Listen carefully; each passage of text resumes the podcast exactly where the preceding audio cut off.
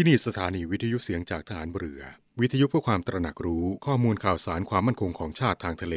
รายงานข่าวอากาศและเทียบเวลามาตรฐานจากนี้ไปขอเชิญรับฟังรายการนาวีสัมพันธ์ครับ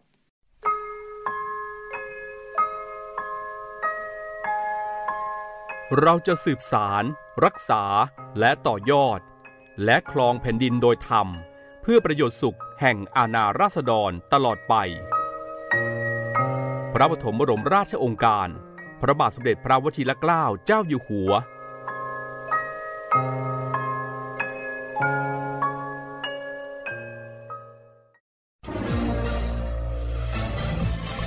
คุณกำลังฟังเสียงจากฐานเรือ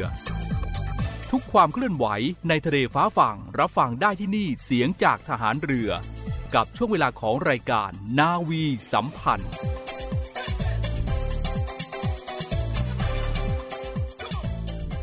สวัสดีคุณผู้ฟังทุกท่านครับได้เวลาของรายการนาวีสัมพันธ์ในเช้านี้แล้วครับเจ็ดนาฬิกาสามสิบนาทีถึงแปดนาฬิกาเราจะมาพบกันเป็นประจำทางสถานีวิทยุในเครือข่ายเสียงจากทหารเรือ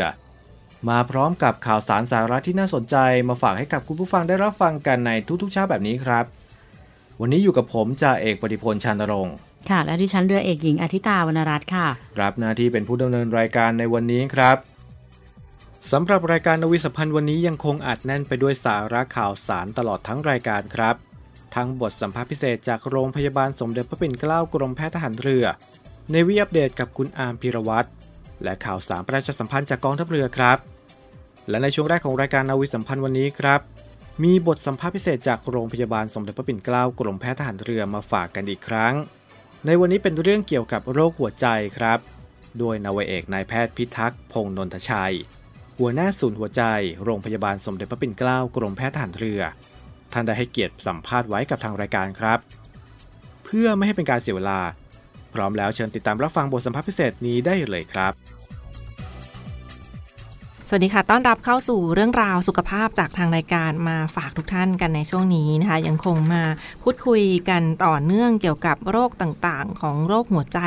ซึ่งก็เป็นอาการที่สำคัญที่ผ่านมาที่เราได้นำเสนอไปทั้งปัญหาปัจจัยเสี่ยงสาเหตุแล้วก็แนวทางการรักษาแล้วก็วิธีการตรวจวินิจฉัยโรคหัวใจทางการแพทย์กันด้วยค่ะทางรายการยังคงอยู่กับคุณหมอนาวาเอกนายแพทย์พิทักษ์พงษ์นนทชัยนะคะท่านเป็นหัวหน้าศูนย์หัวใจโรงพยาบาลสมเด็จพระปิ่นเกล้ากรมแพทย์ทหารเรือมารวมพูดคุยกับเราต่อเนื่องในวันนี้ค่ะสวัสดีค่ะคุณหมอค่ะครับสวัสดีครับค่ะที่ผ่านมาเราก็ได้พูดคุยกันไปแล้วถึงสาเหตุของ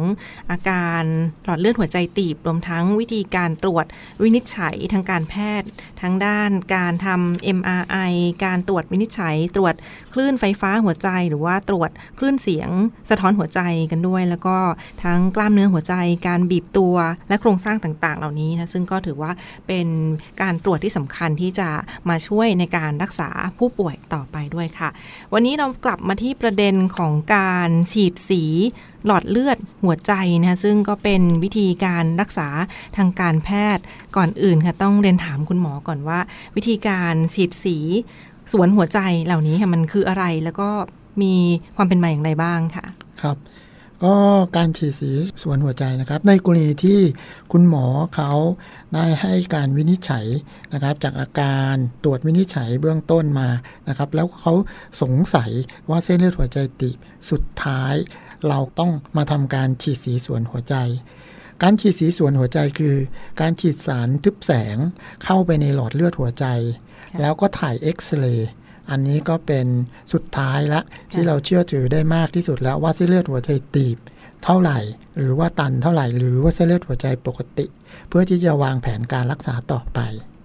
สำหรับขั้นตอนทำการฉีดสีก็คือหนึ่งคนไข้จะต้องมาเตรียมตัวนะครับโดยปกติแล้วแล้วแต่โรงพยาบาลนะครับแต่ที่โรงพยาบาลสมเด็จพระปิ่นเกล้าเนี่ยก็คือไม่ต้องมานอนก่อนนะครับมาตอนเช้ามาเจาะเลือดเตรียมตัวนะครับแล้วก็จำเป็นจะต้องนอนโรงพยาบาลหนึ่งวันเพราะว่าเป็นการเจาะหลอดเลือดแดง okay. นะครับนะครับแล้วก็ขั้นตอนการทำแล้วก็จะเริ่มนะครับคนไข้ไม่ต้องดมยาสลบคนไข้รู้ตัวทุกอย่างนะครับเริ่มฉีดยาชาที่บริเวณแขนหรือบริเวณที่ขาหนีบที่ข้อมือหรือที่ขาหนีบนะครับหลังจากนั้นเสร็จเราก็จะใส่ปลอกพลาสติกเข้าไปตรงบริเวณข้อมือ เพื่อที่จะใช้ในการลำเลียงส่งอุปกรณ์ต่างๆเข้าไปที่หัวใจหลังจากนั้นเสร็จเราก็จะสอดท่อพลาสติกเข้าไปบริเวณแขนนะครับใส่เข้าไปเรื่อยๆจนถึงบริเวณของหัวใจนะครับคุณหมอเขาก็จะปรับท่อพลาสติกให้เข้าไปในหลอดเลือดหัวใจหลังจากนั้นเสร็จก็จะฉีดสีแล้วก็ถ่ายเอ็กซเรย์เราก็จะเห็นหมดว่าเส้นเลือดหัวใจเราตีบตันหรือว่าเส้นเลือดหัวใจเราปกติอันนี้ก็คือขั้นตอนการฉีดสีครับค่ะและเห็นว่ามีความแตกต่างมีข้อดีข้อเสียกันด้วยซึ่งการฉีดสีส่วนหัวใจเหล่านี้นะคะมีวิธีการฉีดทั้งผ่านข้อมือแล้วก็ผ่านขาหนีบอันนี้ค่ะเห็นว่ามันมีข้อดีข้อเสียอย่างไรหรือว่ามันแตกต่างกันอย่างไรบ้างคุณหมอครับก็คือข้อดีข้อเสียผมผมแยกเป็นสองอย่างนะครับว่าเป็นในมุมมองของแพทย์กันในมุมมองของผู้ป่วยผมเอามุมมองของแพทย์ก่อนนะครับบริเวณข้อมือเนี่ยหนึ่งบริเวณข้อมือเนี่ยหลอดเลือดมันเล็กเพราะฉะนั้นในมุมมองของแพทย์เนี่ยมันทำยากมันเจาะก็ยากนะครับโดยเฉพาะผู้สูงอายุเนี่ยต้องเป็นคนที่ experience แทนคนที่มีประสบการณ์ถึงจะ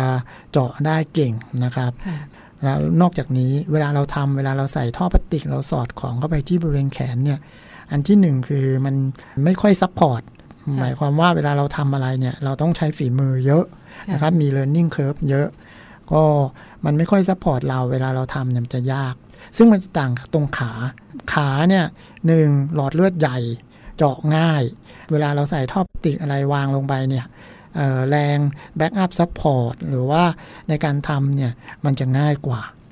แต่ในมุมมองของผู้ป่วยบริเวณแขนเนี่ยหนึ่งแผลเล็กเจ็บน้อยเวลาแผลเล็กเจ็บน้อยปลอดภัยเวลาเราทำเสร็จเนี่ยนะครับก็คือ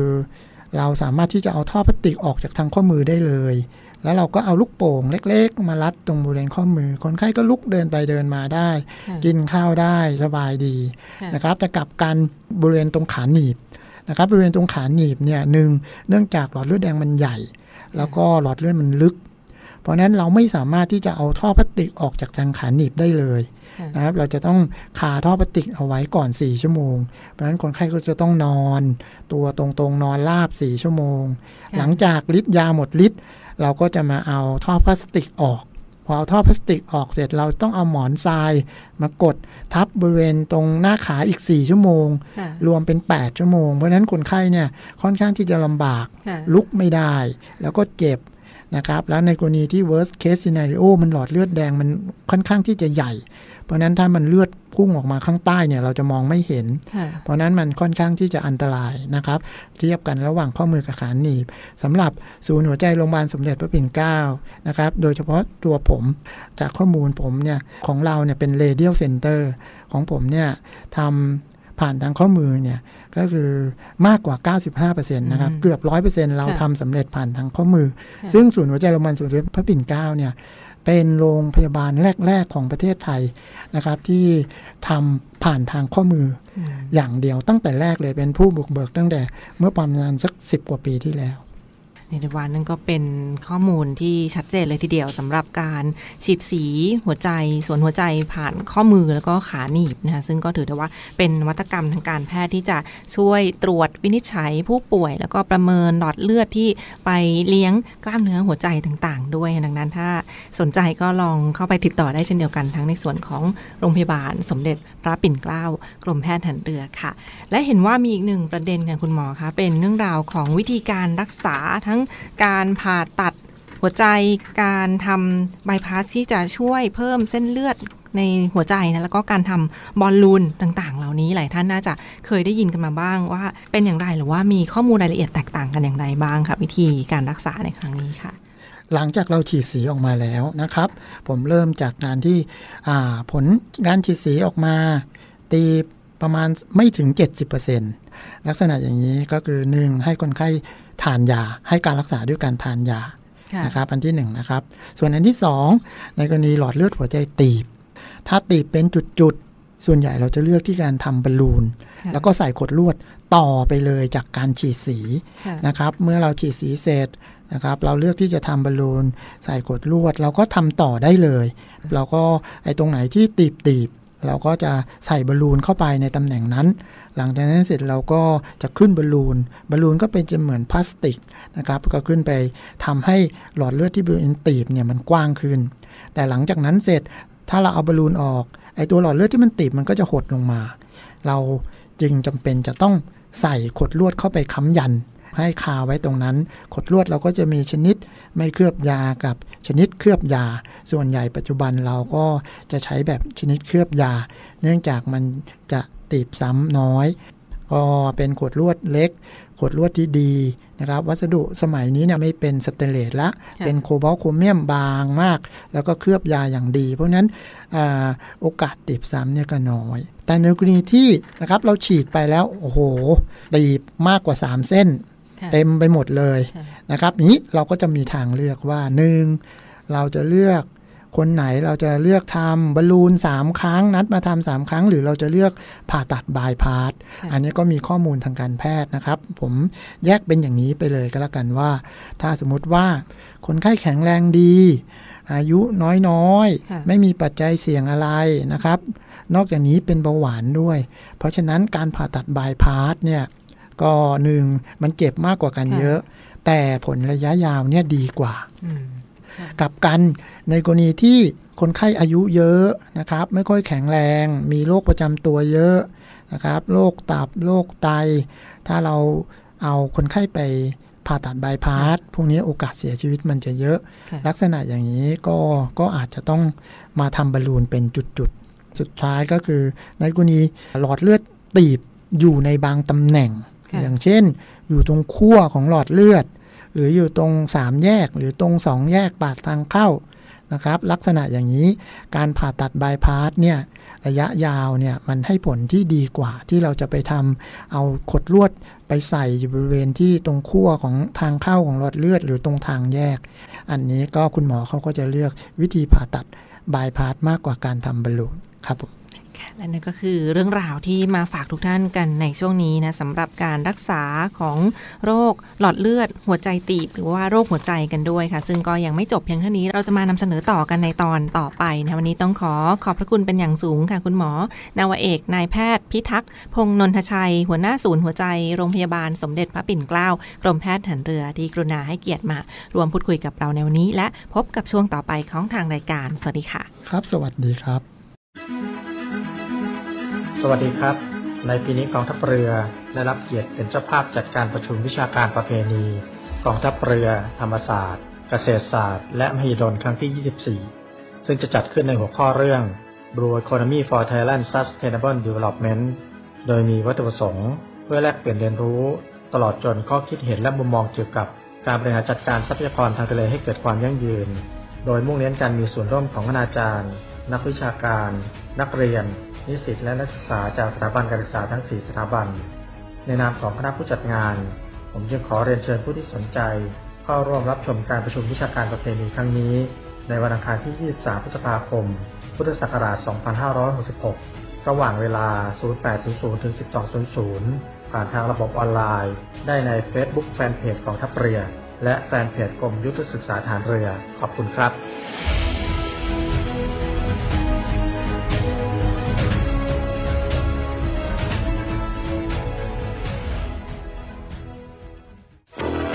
มาร่วมเป็นส่วนหนึ่งในการป้องกันและปราบปรามการทำความผิดเกี่ยวกับความมั่นคงของประเทศกับกองทัพเรือพบเห็นเว็บไซต์และการทำความผิดเกี่ยวกับความมั่นคงของประเทศแจ้งเบาะแสได้ที่ ไซเบอร์ไครม์แอทเนวี่ดอทเอ็มไอดอททีเอช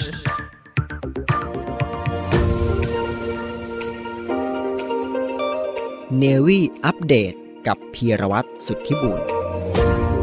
สวัสดีครับคุณผู้ฟังครับอยู่กับผมพีรวัตรสุทธิบุญครับวันนี้ก็ยังคงมีเรื่องราวต่างๆที่น่าสนใจสถานการณ์เหตุการณ์ต่างๆที่เกิดขึ้นในรอบโลกของเรานั้นมาฝากคุณผู้ฟังให้ได้รับฟังกันอีกเช่นเคยครับสำหรับข่าวแรกของนี้ครับไปกันที่เรื่องที่น่าสนใจอีกหนึ่งเรื่องครับเป็นเรื่องของอาการหูแว่วครับคุณผู้ฟังต้องบอกว่ามีหญิงคนนึงครับเกิดอาการหูแว่วแล้วก็ช็อกลงไปในที่สุดจนแพทย์นั้นทำการส่องกล้องและเจอแมงมุมนั้นทำรังอยู่ในแก้วหูแพทย์ชาวจีนถึงกับอึ้งเมื่อเจอหญิงสาวที่ได้ยินเสียงหูแว่วในหูและมีเหตุการณ์หูอื้อ เมื่อส่องกล้องเอาเลนเข้าไปก็มีการเจอแมงมุมเข้าทำรังโดยเหตุการณ์นี้เป็นเคสประหลาดครับที่เกิดขึ้นที่ประเทศจีนโดยมีแพทย์ชาวจีนนั้นเจอสิ่งแปลกประหลาดในหูของหญิงสาววัยสี่สิบปีที่ได้มาหาหมอเนื่องจากเธอบอกว่ามีอาการหูไม่ได้ยินเสียงและก็เริ่มมีอาการปวดภายในหูโดยตามรายงานได้มีการระบุว่าหญิงสาววัยสี่สิบปีรายนี้ตัดสินใจเดินทางไปพบแพทย์ที่โรงพยาบาลแห่งหนึ่งในมณฑลเสฉวนของจีนหลังจากที่เธอมีอาการปวดหูและหูอื้อเริ่มไม่ค่อยได้ยินเสียงซึ่งหลังจากที่แพทย์ได้มีการสอดอุปกรณ์ส่องกล้องเข้าไปในรูหูของเธอนั้นก็เจอกับใยขาวๆหลายชั้นและเมื่อนำครีมคีบยาหลันออกไปก็เจอสิ่งที่น่าตกใจนั่นก็คือแมงมุมตัวเป็นๆครับผู้ฟังที่ชักใยอยู่ในหูของเธอซึ่งแพทย์ก็ได้มีการดึงแมงมุมออกมาแล้วก็ทำการรักษาเธอได้อย่างสำเร็จโดยหลังจากที่แพทย์ได้ส่องกล้องเข้าไปพบแมงมุมแล้วนั้นแพทย์ก็ได้มีการระบุอีกว่าแมงมุมที่พบอยู่ในหูของหญิงรายนี้เป็นแมงมุมที่ไม่มีพิษและหูคนไข้ก็ได้รับความเสียหายเพียงแค่เล็กน้อยเท่านั้นโดยหญิงสาวดังกล่าวก็ไม่รู้สึกว่าแมงมุมตัวนี้เข้าไปอยู่ในรูหูของเธอได้อย่างไรและก็ไม่รู้ว่ามันเข้าไปทำรังในรูหูของเธอตั้งแต่เมื่อไหร่ซึ่งอย่างไรก็ตามแพทย์ก็ได้มีการบอกว่านี่ไม่ใช่ครั้งแรกที่ศัลยแพทย์ได้มีการค้นพบแมงมุมมีชีวิตที่อาศัยอยู่ในหูของคนไข้ซึ่งต้องย้อนกลับไปในปีสองพันห้าร้อยหกสิบสองแพทย์ก็มีเหตุการณ์ที่เคยพบแมงมุมอยู่ในหูของชายคนหนึ่งระหว่างการส่องกล้องเช่นเดียวกันอีกหนึ่งข่าวครับก็ยังคงอยู่ในเรื่องของจีนครับคุณผู้ฟังต้องบอกว่าจีนนั้นมีเหตุการณ์สถานการณ์ในการท่องเที่ยวในประเทศอย่างคึกคักมีรายงานว่ากระทรวงการท่องเที่ยวของจีนได้มีการระบุว่าการท่องเที่ยวภายในประเทศของจีนนั้นถือว่ากระโดดเพิ่มขึ้นเหนือระดับในช่วงก่อนระบาดของโควิด สิบเก้า ในระหว่างช่วงหยุดยาวแรงงานห้าวันที่ผ่านมาโดยนักท่องเที่ยวก็ได้มีการเดินทางภายในประเทศกว่าสองร้อยเจ็ดสิบสี่ล้านเที่ยวหรือว่าสูงกว่าเกือบร้อยละยี่สิบเมื่อเทียบกับปีสองพันห้าร้อยหกสิบสองโดยช่วงวันหยุดแรงงานตั้งแต่วันที่ ยี่สิบเก้า เมษายนถึง สาม พฤษภาคมที่ผ่านมานักท่องเที่ยวได้มีการจับจ่ายกว่า สองหมื่นหนึ่งพัน ล้านดอลลาร์สหรัฐหรือว่าราวๆกว่า เจ็ดแสน ล้านบาทซึ่งถือว่าคิดเป็นมากกว่าสองเท่าเมื่อเทียบกับช่วงเดือนเดียวกันในปี สองพันห้าร้อยหกสิบห้า โดยถือว่านับเป็นจุดพลิกผันของภาคการท่องเที่ยวของจีนโดยอย่างไรก็ตามนายเรมอนเฉิงผู้เชี่ยวชาญจากธนาคาร Standard Chartered ก็ได้มีการระบุว่าแม้ว่าชาวจีนนั้นจะหันมาท่องเที่ยวอีกครั้งแต่ก็ไม่ได้จับจ่ายมากเท่ากับช่วงก่อนระบาดของโควิดจนนำไปสู่ข้อกังขาที่ว่าการคึกคักของภาคท่องเที่ยวนั้นจะนำไปสู่การกระตุ้นของเศรษฐกิจของประเทศอย่างมากหรือไม่นอกจากนี้ครับผู้ฟังต้องบอกว่าชาวจีนเฉลี่ยกว่า หนึ่งจุดสอง ล้านคนต่อวันนั้นได้เดินทางไปท่องเที่ยวต่างประเทศในช่วงหยุดยาวดังกล่าวแล้วก็ประเทศไทยเรานั้นก็เป็นอีกหนึ่งจุดมุ่งหมายที่ชาวจีนนั้นนิยมเดินทางมาท่องเที่ยวอีกหนึ่งเหตุการณ์ครับของวันนี้เป็นเหตุการณ์ที่น่าสลดครับคุณผู้ฟังต้องเตือนภัยกันครับเมื่อเด็กวัยหกขวบนั้นได้ปีนเข้าไปในรั้วก่อนที่จะถูกสิงโตขย่ำจนดับเกิดเหตุรายงานสะเทือนขวัญที่ปาเลสไตน์เมื่อเด็กชายวัยหกขวบนั้นปีนรั้วกั้นส่วนนอกของกรงสิงโตและก็ถูกสิงโตจู่โจมกัดกระชากอยู่ในกรงแม้ว่าเจ้าหน้าที่นั้นจะเร่งช่วยเหลือแต่เด็กชายก็ทนพิษบาดแผลไม่ไหวและเสียชีวิตเหตุการณ์ที่เกิดขึ้นชื่อเด็กชายฮามานาอีดิเกสวัยหกขวบเดินทางไปพร้อมกับครอบครัวเพื่อเที่ยวชมสวนสัตว์อัสดาพาร์คในย่านคานยูนิสทางตอนใต้ของฉนวนกาซาโฆษกตำรวจนั้นก็ได้มีการกล่าวว่าสิงโตได้กระโจนเข้าหาหลังจากที่เด็กชายนั้นปีนรั้วป้องกันเข้าไปภาพเหตุการณ์สยองขวัญนั้นก็ได้มีผู้คนบันทึกไว้เผยเห็นสิงโตที่โจมตีเด็กชายจากด้านในกรงโดยเด็กชายก็อยู่ระหว่างรั้วด้านนอกและรั้วของกรงสิงโตแต่เคราะห์ร้ายก็ถูกสิงโตจู่โจมแล้วก็กัดกระชากร่างของเด็กชายจนติดแงกอยู่ระหว่างลูกกรงซึ่งตำรวจก็ได้มีการระบุว่าได้ทำการสั่งปิดสวนสัตว์เป็นการชั่วคราวจนกว่าจะสืบสวนสอบสวนเสร็จและก็ถือว่าเป็นครั้งแรกที่มีคนเสียชีวิตโดยสัตว์ที่เลี้ยงไว้ในสวนสัตว์เอกชนพื้นที่แห่งนี้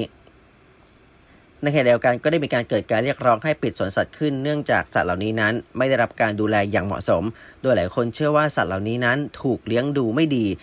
ได้รับความทุกข์ทรมานจากวิกฤตการสู้รบยืดเยื้อระหว่างอิสราเอลกับกองกำลังติดอาวุธปาเลสไตน์ก็ทำให้สัตว์เหล่านี้นั้นถูกทอดทิ้งอดอยากและขาดการดูแลทางการแพทย์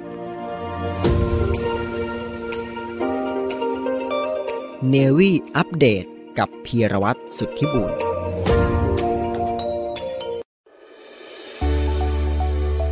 สถานีวิทยุเสียงจากทหารเรือวิทยุเพื่อความตระหนักรู้ข้อมูลข่าวสารความมั่นคงของชาติทางทะเลรายงานข่าวอากาศ และเทียบเวลามาตรฐานขอเชิญร่วมติดตามข่าวสารความเคลื่อนไหวในทะเลฟ้าฝั่งและตอบแบบสอบถามความนิยมรายการได้ทาง ไลน์ Official เสียงจากทหารเรือ แอท voice of navy ความคิดเห็นของท่านมีคุณค่าและเป็นประโยชน์ในการพัฒนาต่อไป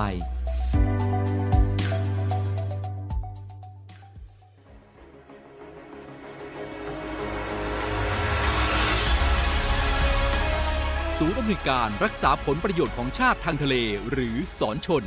เป็นกลไกศูนย์กลางบูรณาการการปฏิบัติการร่วมกับเจ็ดหน่วยงานประกอบด้วยกองทัพเรือกรมเจ้าท่า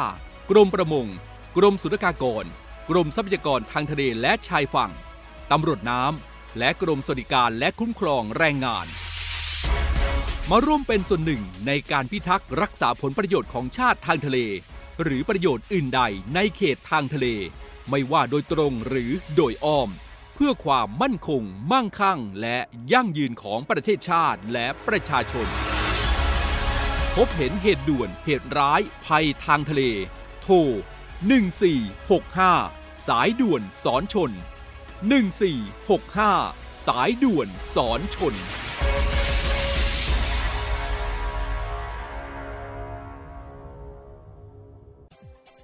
คุณผู้ฟังคะกลับมาพบกับรายการนาวีสัมพันธ์ในช่วงท้ายกันแล้วนะคะซึ่งในช่วงท้ายของรายการวันนี้ค่ะทางรายการก็มีข่าวสารประชาสัมพันธ์ต่างๆที่น่าสนใจมาฝากคุณผู้ฟังเช่นเคยนะคะ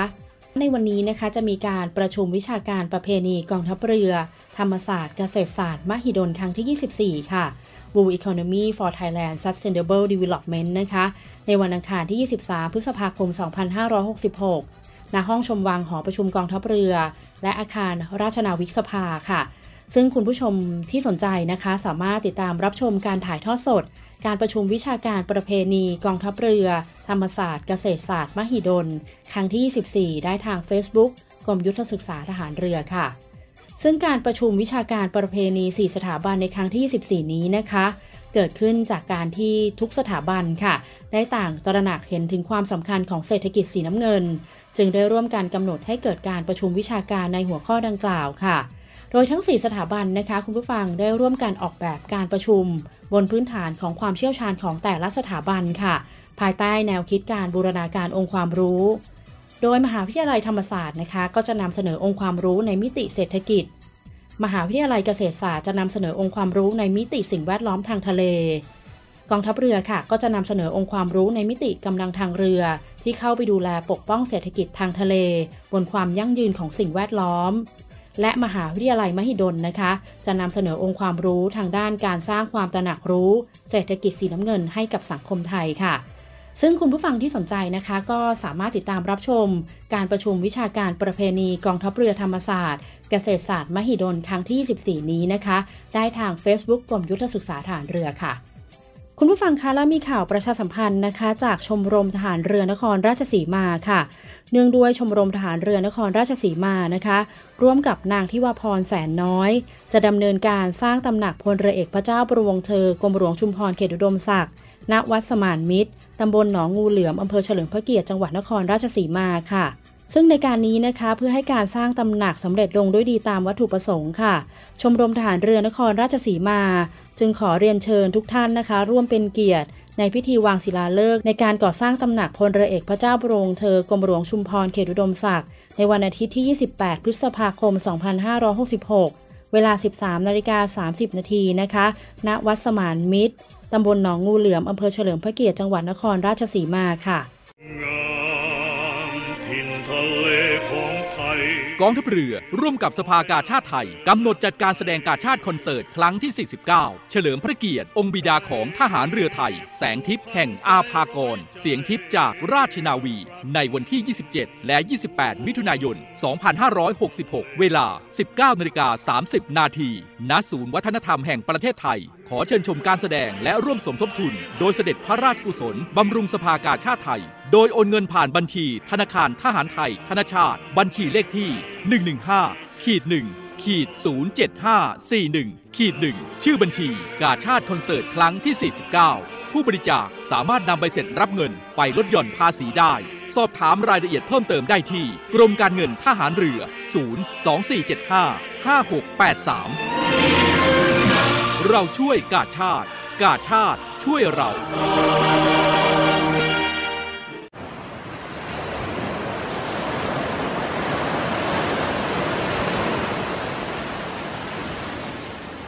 ดทรายขาวน้ำทะเลใสเริ่มต้นได้ด้วยมือเราขอเชิญร่วมเป็นส่วนหนึ่งในการดูแลรักษาท้องทะเลไทยไม่ทิ้งขยะลงแหล่งน้ำชายหาดและท้องทะเล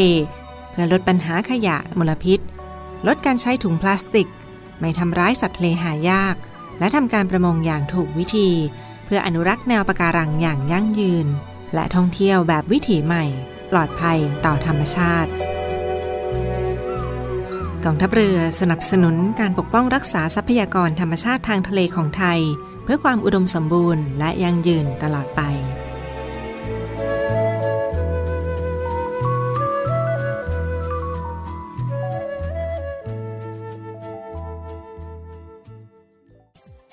เอาละค่ะคุณผู้ฟังและวันนี้นะคะก็หมดเวลาของรายการนาวีสัมพันธ์แล้วค่ะคุณผู้ฟังนะคะกลับมาพบกับรายการนาวีสัมพันธ์ได้ใหม่ในโอกาสหน้านะคะเจ็ดนาฬิกาสามสิบนาทีจนถึงแปดนาฬิกาค่ะวันนี้นะคะดิฉันเรือเอกหญิงอธิตาวรรณรัตน์และผมจ่าเอกปฏิพลชนรงค์ครับต้องขอลาคุณผู้ฟังทุกท่านไปด้วยเวลาเพียงเท่านี้นะคะพบกันใหม่โอกาสหน้าค่ะสวัสดีค่ะสวัสดีครับ